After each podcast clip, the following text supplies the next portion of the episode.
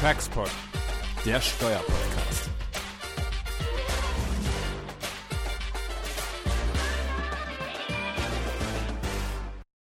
Ja, hallo und herzlich willkommen zu Textport Folge 19.14. Schön, dass ihr auch heute wieder mit dabei seid. Ähm, heute ist unser Thema europäisches Beihilferecht.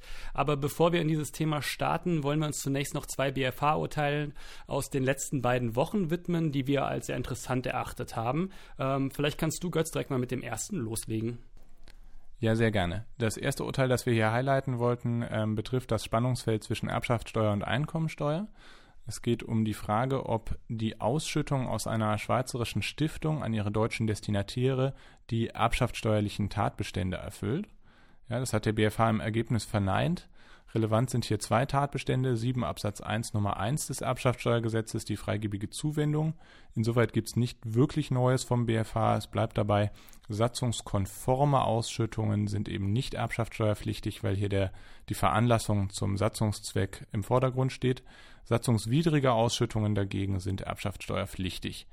Ja, neu hier vielleicht nur die Konkretisierung, wann ist etwas satzungswidrig? Hat der BFH gesagt, naja, es muss eindeutig satzungswidrig sein. Hier besteht also eine gewisse Einschätzungsprärogative auch der Stiftungsorgane.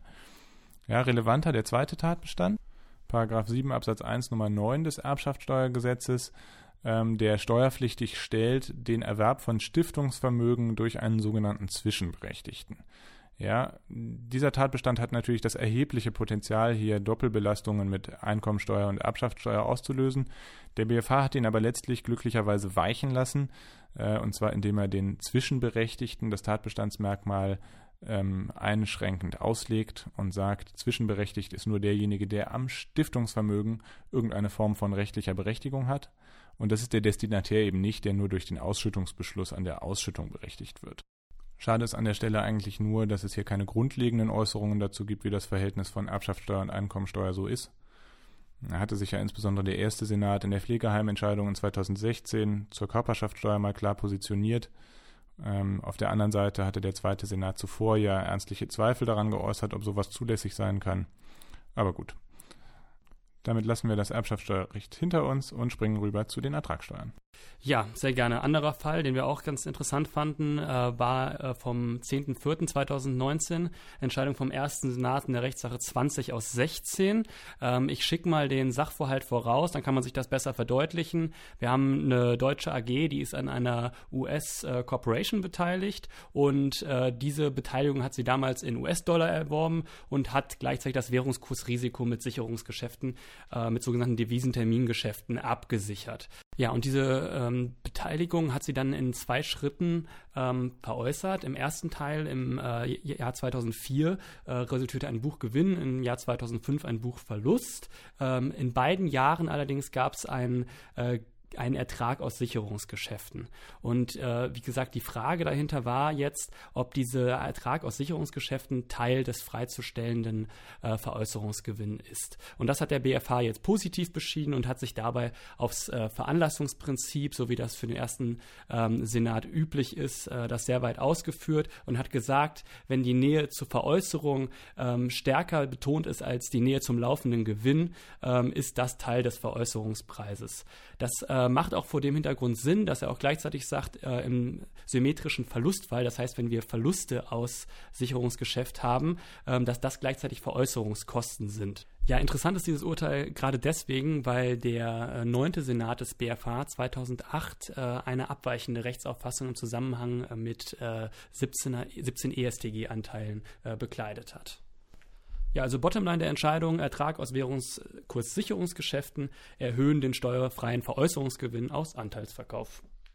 Ja, perfekt. Dann lassen wir die äh, BFH-Fälle hier stehen und wechseln wie angekündigt zu unserem EU-Beihilferecht. Wir haben hier zwei Fälle des EuG zu besprechen und ähm, die betreffen hier unsere ganz üblichen Steuerpflichtigen, wie wir sie lieben, Starbucks mit fiesen Kaffee-Röstlizenzen ja, und auch Fiat. Und ähm, genau, es geht im Wesentlichen darum, ob APAs, unilaterale APAs, die diese beiden Steuerpflichtigen bekommen haben, die gegebenenfalls nicht den Verrechnungspreisgrundsätzen der OECD entsprechen, ob diese APAs eine unzulässige Beihilfe sein können. Und dazu haben wir einen Gast hier, der sich wirklich extrem gut im Beihilferecht auskennt. Und ähm, ich würde sagen, Jan, stell doch unseren Gast mal vor und dann geht's los. Ja, sehr gerne. Ja, schön, dass, äh, dass Benedikt Ellenrieder oder jetzt mittlerweile Dr. Benedikt Ellenrieder ähm, hier im Studio ist. Normalerweise sitzt er drei Büros weiter, heute mir gegenüber. Ähm, da freuen wir uns total, weil Benedikt hat seine Dissertation, seine sehr umfangreiche Dissertation. Sehr umfangreich. Benedikt, wie viele Seiten? Boah, insgesamt mit Verzeichnissen dürften es jetzt an die 1100 ja. Seiten gerade auf. Ja. Also ein Experte im Beihilferecht? Genau, also äh, das Beihilferecht kennt er äh, super, super gut. Und ähm, ja, zunächst einmal ganz herzlichen Dank, dass du heute mit dabei bist. Ja, vielen Dank, dass ich auch hier sein darf und hier ein bisschen in eurem schönen Studio, Studioluft schnappern, äh, schnuppern darf. Ja, ähm, ich würde sagen, ähm, starten wir mal direkt äh, ganz sanft ins Beihilferecht und direkt mal direkt die Frage an dich, Bene. Ähm, warum gibt es das Beihilferecht und ähm, wie trägt das zur Verwirklichung des Binnenmarkts bei? Und wir haben ja auch schon in anderen Folgen über ähm, europäische Grundfreiheiten gesprochen und vielleicht kannst du auch so ein bisschen darauf abgehen, wie grenzt sich das eigentlich ab und wie passt das alles zusammen? Ja, total gerne. Also das Beihilferecht, das hat tatsächlich seine Daseinsberechtigung. Das ist nämlich so eine Art Spielregel im Systemwettbewerb der Staaten und die brauchen wir im Binnenmarkt gerade auch wegen der Grundfreiheiten und der Zollunion, wer morgen in Deutschlandfunk gehört hat, hier zum Beispiel, USA haben Vergeltungszölle für Subventionen für Airbus.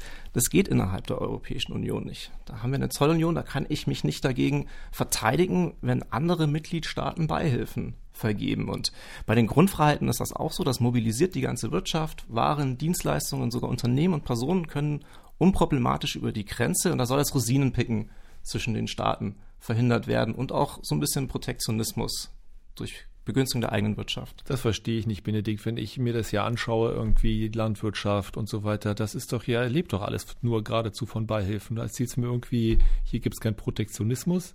Genau, und das ist im Endeffekt nämlich ein diffiziles Regelwerk, weil es ist, äh, zum einen ist es die Regel, aber es gibt auch einen Schiedsrichter, nämlich die Europäische Kommission, die kann Beihilfen genehmigen. Das Beihilfeverbot in Artikel 107 Absatz 1 ist weder unbedingt noch absolut. Die Kommission hat nach Absatz 3 des 107 äh, einen Ermessensspielraum, gewisse Beihilfen zu genehmigen. Und wir haben auch noch die Unionsbeihilfen, gerade in der Landwirtschaft. Die vergibt die Union selbst. Und die ist in diesem Beihilfeverbot, über das wir heute sprechen, nämlich Artikel 107 folgende AJV, die sind da außen vor. Die sind da echt privilegiert, stimmt. Das ist, das ist so, genau. Also die, wenn eine Unionsbeihilfe bekommt, ist im Reich der Seligen. Genau, wenn man jetzt so mal auf Unternehmensebene guckt, hat man ja grundsätzlich eigentlich zwischen äh, Staat, Aufkommensmaximierung und Unternehmen selber, Steuerminimierung, eigentlich einen Interessengegensatz. Ähm, und in die Kerbe schlägt ja die Beihilfe irgendwie auch rein, indem sie sagt, in dem Moment, wo Staaten vielleicht gewillt sind, Unternehmen gewisse Vorteile zu geben, ähm, um sich zum Beispiel anzusiedeln, Arbeitsplätze zu schaffen etc., ähm, dass da genau äh, die Kommission sagt, okay, das gucke ich mir lieber nochmal genauer an, weil dass die Fiski sich jetzt mit Unternehmen verbinden, um damit, äh, äh, um damit quasi den Wettbewerb negativ zu beeinflussen. Ähm, das wollen wir nicht und da kommt doch die Beihilfe im Kern ins Spiel, oder? Das ist ganz genau der Punkt. Ja, also ähm, wenn ich jetzt hier als äh, Luxemburg oder gerade kleinere Länder, wenn ein Unternehmen wie Amazon in Luxemburg sich ansiedelt oder Apple in Irland, dann ist das für so einen kleinen Staat unglaublich lukrativ und bringt viel mehr, als wenn die sich hier bei uns ansiedeln würden, wenn die ein großes Unternehmen unter vielen. Aber da ist jeder Job, der geschaffen wird, richtig wertvoll. Deswegen ist der Anreiz auch da, diese Unternehmen besonders anzulocken.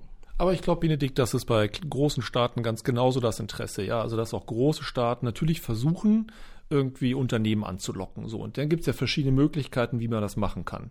Man kann einmal sagen, wir machen die Steuern ganz, ganz niedrig. Und zwar für alle. So, dann haben wir kein Beihilfenproblem, dann haben wir einfach nur niedrige Steuern. Viel schöner ist natürlich, wenn man seine Innenländer, die nicht weg können, wenn man die vielleicht irgendwie ein bisschen schlechter behandelt, nämlich mit hohen Steuern, und dann denen, die dazukommen, irgendwas gibt, was davon abweicht. Ja, so, und ich glaube, das führt uns doch dann in Richtung Beihilfe, oder Benedikt? Genau, das ist nämlich ein weiterer Punkt, den das Beihilferecht verhindern soll. In diesem Systemwettbewerb, den Race to the Bottom nennt man das dann so schön. Nämlich die, die nicht weg können, das Ganze, was zum Beispiel jetzt hier sehr, sehr stark auf Grund und Boden bezogen ist, da die Steuern hoch und bei den anderen selektiv das Rosinenpicken die Leute anlocken. Genau, du hast den Begriff genannt sozusagen. Und da spielt eigentlich auch bisher in der Vergangenheit ja die Musik, ja. Wann ist etwas selektiv? Ja, das ist, also da werden wir gleich drüber sprechen. Also wir kommen gleich zu den Fällen. Hier ist Starbucks und Fiat, aber Das für unsere Hörer ist die, der entscheidende Punkt eigentlich bisher, wann ist etwas selektiv? Ist es allein selektiv, dass ich zum Beispiel zwei Körperschaftssteuersätze habe? Ist es selektiv, dass ich beispielsweise die Körperschaftssteuer mit 15% habe und ich als armer Anwalt hier in einer Partnerschaftsgesellschaft muss knapp 50% Steuern zahlen? Ist das selektiv, Benedikt? Grundsätzlich nicht, aber es kommt immer drauf an, weil zu diesem Selektivitätskriterium ist inzwischen eine ziemlich ausufernde Rechtsprechung ergangen. In letzter Zeit sehr, sehr viel Literatur. Das Thema ist quasi explodiert, gerade bei steuerlichen Maßnahmen.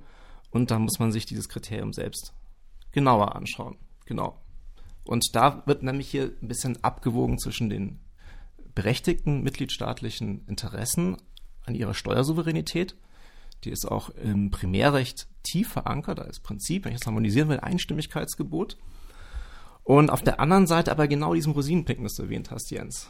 Ähm, bestimmte Unternehmen gegenüber anderen zu bevorzugen. Genau, ich muss die erkennen können. Ja, das sagt ja der EuGH oder die Rechtsprechung ja so schön. Ich muss irgendwie einen abgrenzbaren Personenkreis hier identifizieren können. Ja. Und das ist natürlich einfach, wenn wir so eine Industrie haben, wo wir sagen, wir führen jetzt irgendeine günstige Besteuerung ein für zum Beispiel für die notleidende Automobilindustrie. Dann hätten wir doch wahrscheinlich sofort ein Problem. So. Aber so dumm sind natürlich hier die Länder nicht, dass sie so offensichtliche Beihilfen vergeben. Ja, also vielleicht um mal so ein bisschen da einzuführen, wo wir eigentlich hergekommen sind. Du erinnerst dich, ist ja auch ein Fall, den wir auch mitbetreut haben, die Goodwill-Abschreibung in Spanien. Ja, also da hat Spanien gesagt, wenn ich Auslandsbeteiligung erwerbe, ja, dann kann ich diesen Goodwill, der in der Beteiligung steckt, ja, unter Durchbrechung letztlich dieses Trennungsprinzips, kann ich abschreiben aber nur wenn ich Auslandsbeteiligung erwerbe, nicht Inlandsbeteiligung. Ja, und da war die Frage, ist das selektiv? Ja, also das ist jetzt schon relativ weit, ich sag mal, ich will nicht sagen am Hochreck sozusagen, aber das ist schon, wir begeben uns in echte Grenzbereiche zu der Frage, ob Selektivität vorliegt, ja, weil viele Stimmen gesagt haben, da sind wir außerhalb der Selektivität und ich glaube, Benedikt, du warst auch sehr kritisch, was, was die Frage anbleibt, ja, ich habe das anders gesehen. Ja, weil man tatsächlich sagen muss, was ist hier der abgrenzbare Personenkreis? Das sind die Unternehmen, die letztlich Auslandsbeteiligungen erwerben. So, und das heißt, man konnte schon genau erkennen, was das eigentlich für Unternehmen sind. Das sind Unternehmen bestimmter Größe, die das waren. Das waren ja die, die am der Ella geklagt haben, ja, die sich tatsächlich einen echten Vorteil verschafft haben. Ja, wir hatten ja den Fall hier mit der ähm, mit einem großen Kommunikationsunternehmen, ja, die versucht haben, ein britisches Telefonunternehmen zu erwerben. Und die sind unterlegen in diesem Prozess gegenüber Telefonica, weil Telefonica konnte aufgrund der Goodwill-Abschreibung nachweislich einen höheren Kaufpreis zahlen. Ja, das ist eben genau der Punkt. Den Fall, da waren wir zwar noch nicht Kollegen, aber den kreise ich immer noch an, weil deswegen musste ich große Teile meiner Dis umschreiben. Das Spannende an diesem Fall ist tatsächlich, ähm, wie du eben sagst, es gibt hier die Firmenwertabschreibung gibt es für Unternehmen jeder Größe, jeden Sektors, das unterscheidet einfach nur danach, ist die Beteiligung eine ausländische Beteiligung und eine inländische Beteiligung. Ich persönlich sehe diese Maßnahme deswegen kritisch, weil sie eigentlich faktisch wie eine Exportsubvention wirken. Das ist genau das, was das Beihilferecht verhindern will, diese Form von Protektionismus, den eigenen Unternehmen einseitig Vorteile zuzugestehen, damit die sich im Binnenmarkt so ein bisschen Rambo-mäßig durchsetzen können gegen die anderen. Und die anderen Staaten können sich nicht wehren, weil sie haben die Grundfreiheiten zu beachten und die Zollunion. Aber wir sind doch an den Scheideweg gekommen, als die Frage virulent wurde, was ist MAC 6a Grunderwerbsteuergesetz? Ja, das war doch die Frage, begünstigt das jetzt hier diesen Personenkreis, weiß ich nicht, Konzerne, Gruppen von Unternehmen, die dann umstrukturieren, wo ja alle gesagt haben, oh, oh, jetzt geht ihr ein bisschen weit, ja. Allerdings, man hat natürlich diesen Kreis schon erkannt. Ja, und glücklicherweise muss man sagen, ist das Thema vom Tisch. Ja, also das ist von der Rechtsprechung abgebogen worden, weil dann hätten wir hier eine ganz andere Thematik. Dann würden wir darüber sprechen, ob die erbschaftssteuerlichen Verschonungsregeln, ob die eine Beihilfe sind. Weil natürlich solche Dinge kann man natürlich die Frage stellen, erkenne ich diesen Personenkreis, der davon profitiert? Ja, und solche Dinge, so, und ja, aber vielleicht sozusagen gehen wir aus diesem eher allgemeinen heraus jetzt tatsächlich zu der Entscheidung, Benedikt. Wenn wir mal zu Starbucks gehen und zu Fiat Vielleicht kannst du uns kurz mal einen Sachverhalt einführen und ähm, berichten, worum ging es da? Was sind die Takeaways hier für unsere Hörer? Das mache ich sehr, sehr gerne. Also in beiden Fällen ging es diesmal um Verrechnungspreise und äh, Vorbescheid, Tax Ruling, APAs. Die haben sich Verrechnungspreise absegnen lassen. Ähm, äh, das Fiat äh, Finance and Trade hießen die damals noch, jetzt Fiat Chrysler. Ähm, das war eine Finanzierungsgesellschaft. So, und die waren in Luxemburg unterwegs. Und dann gab es noch Starbucks. Die waren in Niederland unterwegs und jeder kennt das, die machen Kaffee.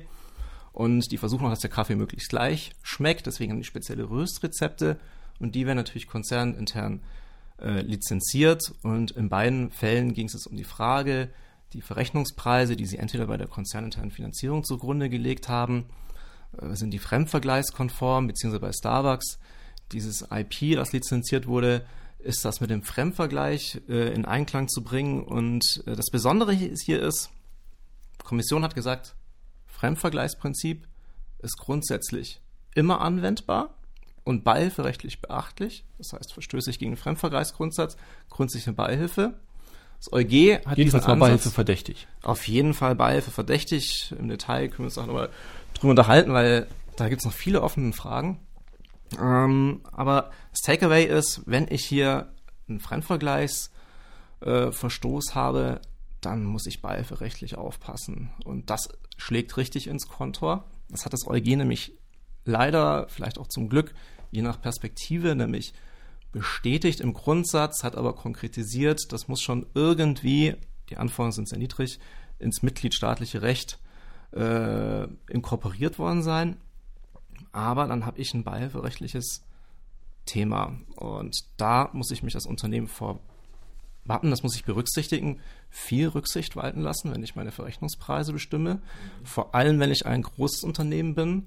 Die Kommission kann nicht jedes APA untersuchen. Die pickt sich besonders medienwirksame Fälle raus, weil sie inszeniert sich ja immer so ein bisschen begleitend zu den Maßnahmen der OECD als Hüterin auch der Fairness. Auch sie können leider nicht so viel bei den direkten Steuern harmonisieren, wie sie vielleicht gerne wollten, wobei Atlas schon ein riesiger Erfolg war.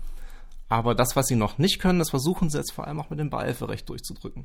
Und da picken die sich so Unternehmen aus, wo sie schöne Exempel statuieren können. Mhm. Aber vielleicht, genau, vielleicht nochmal einen Schritt zurück zu der Frage ja. ähm, Abweichung vom Fremdvergleichsgrundsatz mit dem Transferpreis.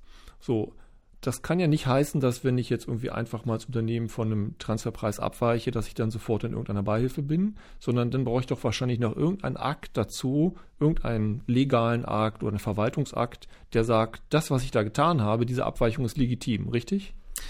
Da muss man genau noch mal ein bisschen hochzoomen in die Vogelperspektive. Wir haben ja immer zwei mögliche Typen von Beihilfen, die interessant sind sowas wie den 6a Grunderwerbsteuergesetz, eine Beihilferegelung, also was generell Abstraktes, mhm. wo ich mich dann direkt darauf berufen kann, um einen etwaigen Vorteil zu bekommen. Und eine Ad-Hoc-Beihilfe, eine Einzelbeihilfe. Das ist dann eine, da habe ich keine generell abstrakte Regelung, sondern die gilt in, nur in dem konkreten Fall. Da pickt sich quasi der Staat ein bestimmtes Unternehmen raus und stellt das besonders günstig. Da gibt es nicht relevante Unterschiede, die vor allem im Steuerrecht wichtig sind. Bei der generell abstrakten Beihilferegelungen. Da muss die Kommission richtig Butter bei die Fische geben, wenn, die, wenn sie zum Beispiel Selektivität nachweisen will. Mhm. Weil gerade diese Abstraktionslevel, es kann ja wie bei der Firmenwertabschreibung theoretisch jedes Unternehmen treffen. Bei der Einzelbeihilfe ist es auch vergleichsweise klar. Das ist wie bei der Subvention, wenn ich jetzt keine Belastungsverschonung mache, sondern ich überweise äh, jetzt äh, Unternehmen X 100 Euro, dann ist das klar, dass das Unternehmen X besser gestellt ist als die anderen. Da geht eine Vermutung der Selektivität. Und da muss dann der Mitgliedstaat schon ein bisschen mehr sich entlasten, um zu sagen, nee, das war jetzt hier nicht ein Einzelfall, den wir herausgehoben haben, sondern das ist hier eine generell abstrakte Geschichte. Und dann habe ich aber immer noch das Thema, ja, wenn das dann Richtung Beihilferegelung geht, mhm. ist die selektiv oder nicht? Und bei Starbucks und Fiat, wenn wir das so ein bisschen auch vorwegnehmen, ist das genauso die Grundfrage, die die Zukunft des Beihilferechts wird. Wenn ich eine Fehlanwendung des Steuerrechts in einem einzelnen Fall habe, und Fehler passieren immer, äh, wir haben sehr fähige Finanzbeamte und gute Berater, also trotzdem, es passieren einfach immer Fehler im Einzelfall. Ist das dann schon automatisch eine Beihilfe? Das war meine Frage. Und das Gericht hat sich jetzt hier nicht so richtig dazu verhalten. Die Kommission sieht das grundsätzlich so. Also ich persönlich in meiner äh, Dissertation folge ich da äh, Stimmen in der Literatur und habe da so einen Ansatz herausgearbeitet. Ich persönlich bin zum Beispiel der Meinung, man sollte so eine Art Scientific äh, Approach haben, dass man sagt, wenn das irgendwie vertretbar ist, oft kommt ja vielleicht auch erst viel später äh, der BFH und sagt dann, was richtig ist, in Anführungszeichen.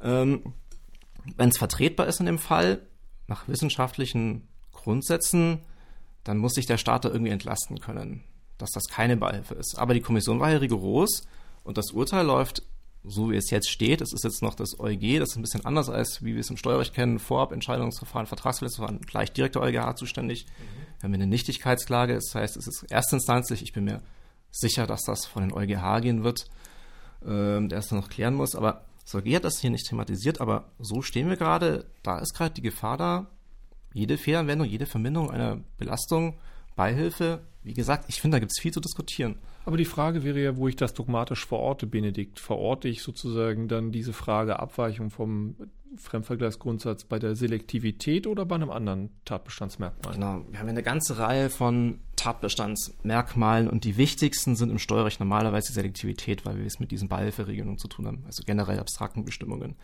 Hier, weil die Fälle eben besonders gelagert waren, weil hier eine Einzelbeihilfe geltend gemacht wurde, hat das EuG anders als die Kommission, die haben das zusammengezogen, macht auch übrigens der EuGH sehr, sehr oft und prüft den selektiven Vorteil.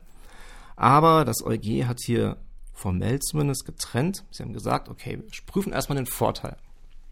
Vorteil ist nach der Mutter aller Steuerbeihilfeentscheidungen im gesammelten Steenkohlenminen, ist das die Verminderung einer normalerweise zu tragenden Last.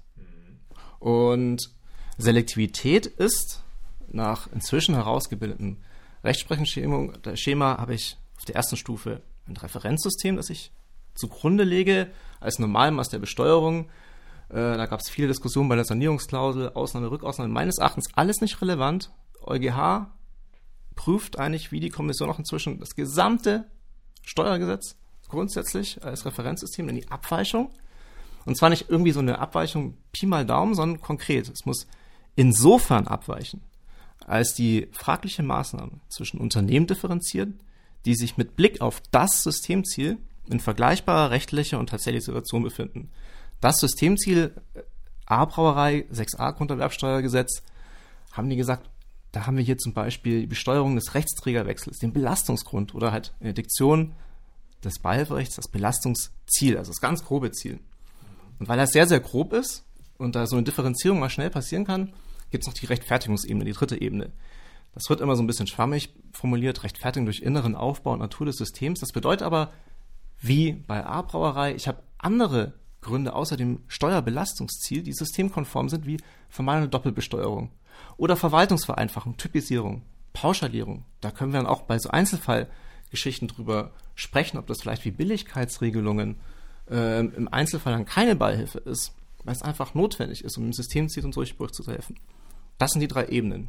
Und wenn wir uns die anschauen, stellen wir fest, dass Vorteil und Selektivität nach jetzigem Prüfschema eigentlich sehr, sehr ähnlich sind. das stimmt, muss ich dir zugeben. Und ich finde das auch gar nicht so fernliegend zu sagen, wenn ich jetzt einen Transferpreis bezahle, entweder zu hoch oder zu niedrig, und ich dadurch dann einen Vorteil habe in Form einer zu geringen Steuer, ja, dass das etwas ist, so was vom Normalmaß abweicht und ähm, also da finde das gar nicht so fernliegend zu sagen, wir setzen da aber im Vorteil an. Ja. Absolut. Was ich mir natürlich immer äh, wünsche, und gerade wenn man so eine Disk schreibt, dann macht man ja gerne abgefahrene und sehr komplexe äh, Gegenmodelle. Was ich mir wünschen würde, dass äh, sich die Gerichte und auch die Kommission nicht mit dem Fremdvergleichsgrundsatz äh, auseinandersetzen, sondern mit dem konkreten, der im Mitgliedstaat gilt. Und da ein bisschen mehr Energie drauf verwenden. Wenn ich jetzt zum Beispiel bei Preiskorrekturen an unser deutsches System denke, dann haben wir hier natürlich auch einen Fremdvergleichsgrundsatz. Aber, wie wir alle wissen, Stichwort großer Senat zum Beispiel, so eine Einlage wird im Mechanismus anders korrigiert als eine verdeckte Gewinnausschüttung. Stichwort Nutzungseinlage. Oder bei den OECD-Verrechnungspreisrichtlinien ist das so, ein, so eine Art Naturgesetz des Steuerrechts, so wie es ein bisschen die Kommission in ihrer Bekanntmachung zum Beihilfebegriff darstellt? Oder ist der Staat vielleicht, fährt er hier vielleicht eine besondere Schiene, der vom OECD-Standard abweicht? Dann ist das meines Erachtens beachtlich, weil das ist dann die normalerweise zu tragende Last in dem entsprechenden Staat bzw. Teil des Referenzsystems. Und da muss ich drauf abstellen und mehr Energie drauf verwenden. Das kommt leider in dem Urteil viel zu kurz, meines Erachtens. Obwohl es ja lange Entscheidungen sind, ja. Es ist eine unglaublich lange Entscheidung. Wenn ich Verrechnungspreis äh, Preisler wäre, dann würde ich das total genießen, weil das ist dann die Länge ist vor allem auf diese Verrechnungspreisprüfung zurückzuführen, aber nicht aufs Beihilferecht. So. Ja, nochmal, also ich bin jetzt ja nicht der Oberbeihilfe-Experte, aber eine eine Rückfrage. Du hast ja vorhin schon angedeutet, dass diese Thematik, die hier auf Verrechnungspreisgrundsätze ähm, fokussiert ist in diesen beiden Urteilen, dass das aber auch verallgemeinerungsfähig ist dahingehend, dass jede Fehlentscheidung letztlich, die durch einen Akt der Finanzverwaltung erfolgt, hier zu einem Beihilfethema führt. Jetzt haben wir auf der anderen Seite hier Urteile, die sich eben sehr, sehr, sehr intensiv mit dem, du hast es schon gesagt, Naturrecht, Verrechnungspreisgrundsätze der OECD beschäftigt. Ich habe jetzt die Frage, ist das vielleicht so ein bisschen der Anlass für die, für die Kommission, hier überhaupt zu prüfen, dass sie hier so einen, so einen Grundsatz haben wie diese Verrechnungspreisgrundsätze? Oder ist das wirklich, besteht wirklich die Gefahr, dass hier jede auch national steuerrechtliche Rechtsnorm einfach aufgrund der Fehlanwendung geprüft wird? Ich sehe tatsächlich im Moment diese maximale Gefahr, weil wir noch nicht hinreichend den dogmatischen Ansatz haben, das auf ein, in Anführungszeichen, gesundes Maß gerade zurückzustutzen. Klar, obwohl natürlich die Verrechnungspreislandschaft, das liegt natürlich schon ein bisschen anders, sozusagen, wenn ich eine Rechtsnorm an und diese Fremdvergleich, den muss man ja irgendwie ein bisschen anders irgendwie verorten, ja, also und in der Tat, der führt ja zu mehr Minderbelastung. Ähm, äh, meine Frage wäre jetzt eher, Benedikt, wenn wir mal zurückgehen auf diese Entscheidungen, über die wir heute sprechen die sind ja doch relativ unterschiedlich ausgegangen. Ja, vielleicht kannst du kurz noch sagen, wie sind die eigentlich ausgegangen, weil in beiden Fällen ist, hat, ist man vom Transferpreis abgewichen. So, das heißt, der Vorteil, hätte man gesagt, muss ja irgendwie ganz klar sein. Und dann ist die Frage, gibt es noch die Möglichkeit, dass irgendjemand hier vielleicht noch einen Gegenbeweis antreten kann oder ist die Messe damit gelesen? Ja, also tatsächlich ähm, ja, EuG macht so ein bisschen textbausteinartig seine Urteile und ein Teil ist gleich, der beihilferechtlich entscheidende Teil und in der Anwendung und Prüfung des Fremdvergleichsgrundsatzes unterscheiden die sich und haben auch zu konträren Ergebnissen geführt. Mhm. Starbucks, da hatte die Kommission nicht, äh, da ist die Kommission nicht ihrer Darlegungs- und Beweislast nachgekommen, nicht hinreichend in den Augen des EuGs diesen Vorteil darzulegen. Da, die Punchline bei Starbucks ist, die Kommission muss nicht nur irgendwie behaupten, dass es hier Fremdvergleichsgrundsatzverstöße äh, äh, gibt, sondern sie muss auch konkret darlegen, dass sich das eine niedrige Steuerlast äh, widerspiegelt. Und da haben die ein paar Fehler gemacht. Nämlich zum einen haben die Starbucks hat die transaktionsbezogene Netto-Margen-Methode angewandt. Fand die Kommission nicht in Ordnung und hat hier gesagt, ähm, Leute, bitte Preisvergleichsmethode. Mhm. Hat das EuG gesagt, ja, okay selbst wenn das jetzt hier die Preisvergleichsmethode wäre, hätte das zu einem äh, wirklich niedrigeren Preis oder zu einer wirklich niedrigeren Steuerbelastung geführt. Und da hatten die dann zum Beispiel Unternehmen in ihre eigene Verrechnungspreisanalyse mit einem bestell, äh, eingestellt, ähm, die dann vielleicht gar nicht die identische Tätigkeit hatten, also in dem Fall halt dann vor allem Rösten äh, und Verkaufen, sondern vielleicht dann nur geröstet haben, wenn die zum Beispiel da Aufträge an extern vergeben haben oder die, äh, die Unternehmen waren aus anderen Gründen nicht vergleichbar. Und da ist die Kommission ein bisschen aufgelaufen, jetzt auch methodische Fehler gemacht, das ist für die Praxis besonders relevant. Es gibt nämlich keine Hindsight quasi in Augen des EuGs. Ähm, die Kommission war da ein bisschen dreist, die hatte sogar tatsächlich OECD-Richtlinien angewandt, die es erst nach Erlass des APAs überhaupt erst gegeben hatte, aber die hat auch Tatsachen berücksichtigt. Zum Beispiel eine aktuelle äh, Verrechnungspreisdatenbank als zum mhm. APA-Zeitpunkt erlassen. Und da hat das EuG gesagt, nee, Ex-Ante-Sicht entscheidend, wenn ihr das nachweisen wollt. Sonst ist euer Nachweis trägt nicht, ist nicht stichhaltig. Mhm. Und, und, Fiat, die sind ja hinten runtergefallen.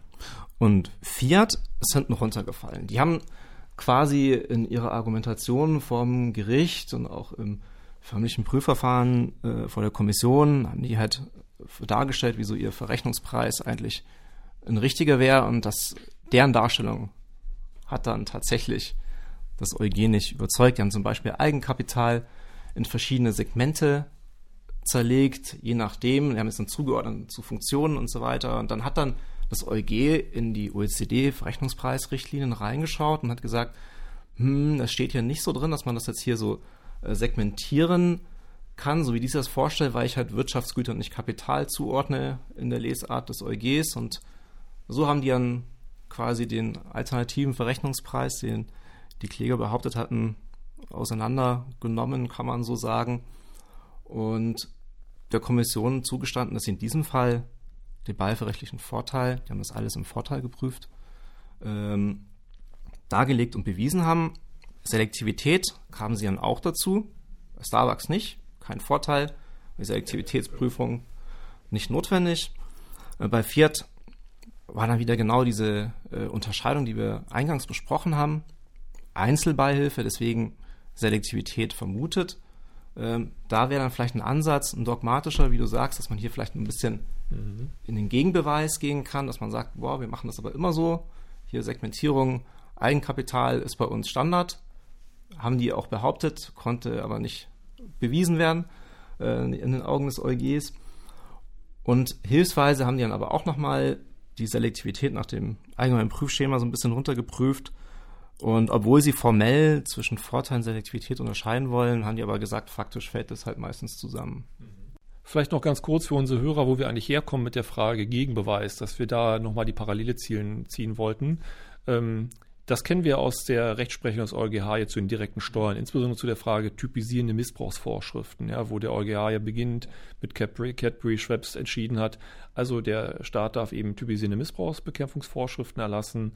So und ähm, wir haben vom EuGH gelernt, dass der Fremdvergleichsgrundsatz so eine gewisse Benchmark darstellt. Und wenn ich vom Fremdvergleichsgrundsatz abweiche, dann ist das ein Indiz dafür, dass eine sogenannte künstliche Konstruktion vorliegt. Ja. Und dann, ähm, also sozusagen das Abweichen vom Fremdvergleichsgrundsatz, das ist im Grunde etwas, finden wir jetzt hier auch wieder, wo man sagt, das ist ein Indiz dafür, dass entweder ein Missbrauch vorliegt oder ein Indiz dafür, in unserem Fall jetzt hier eine Beihilfe vorliegt. So, bei der Frage Missbrauch, da räumt der EuGH ja immer noch die Möglichkeit an und sagt, es muss dann aber die Möglichkeit geben, dass der Steuerpflichtige nachweist, dass er zum Beispiel vernünftige wirtschaftliche Gründe dafür hat, ja, dass er hier abgewichen ist vom Fremdvergleichsgrundsatz.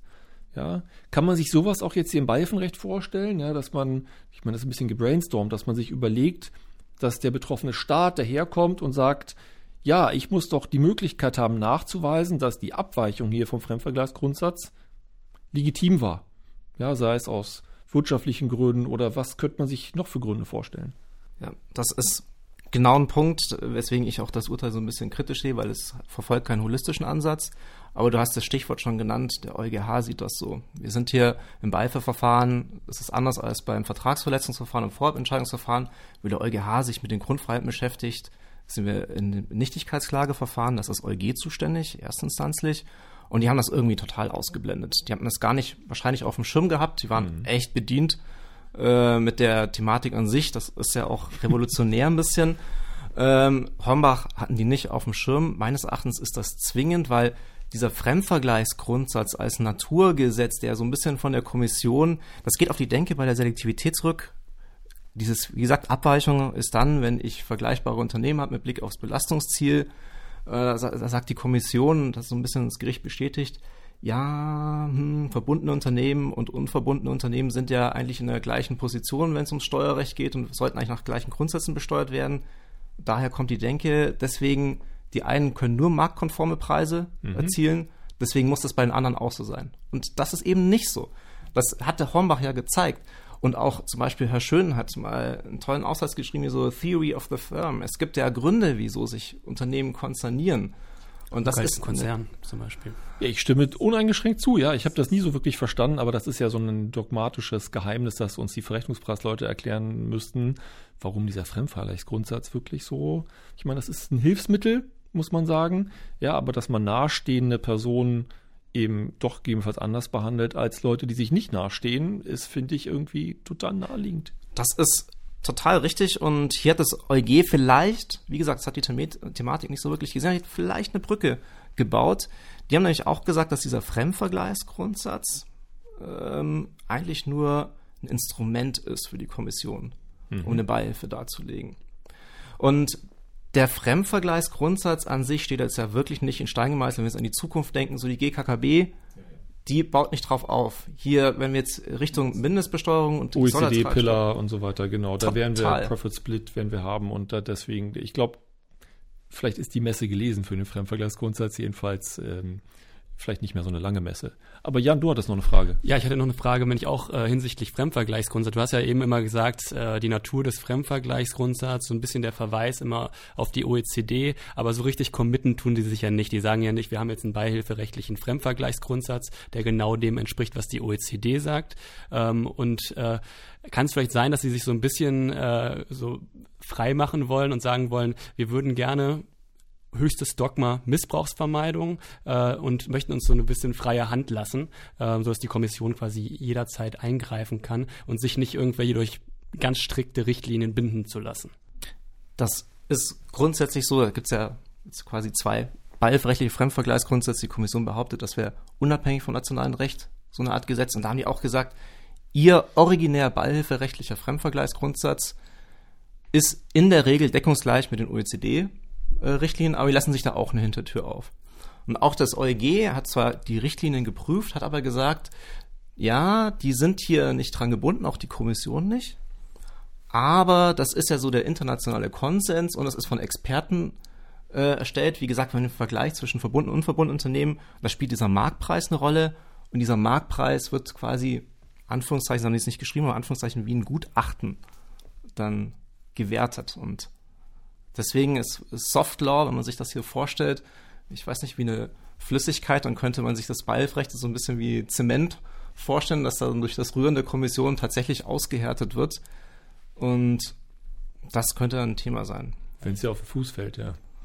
Absolut. Ich würde sagen, mit, mit, mit dem Bild äh, ist das irgendwie auch alles sehr, sehr schön umzeichnet und äh, würde sagen, vielen Dank, Bene, dass du uns heute hier Rede und Antwort gestanden hast. War total klasse. Dankeschön. Hat Spaß gemacht.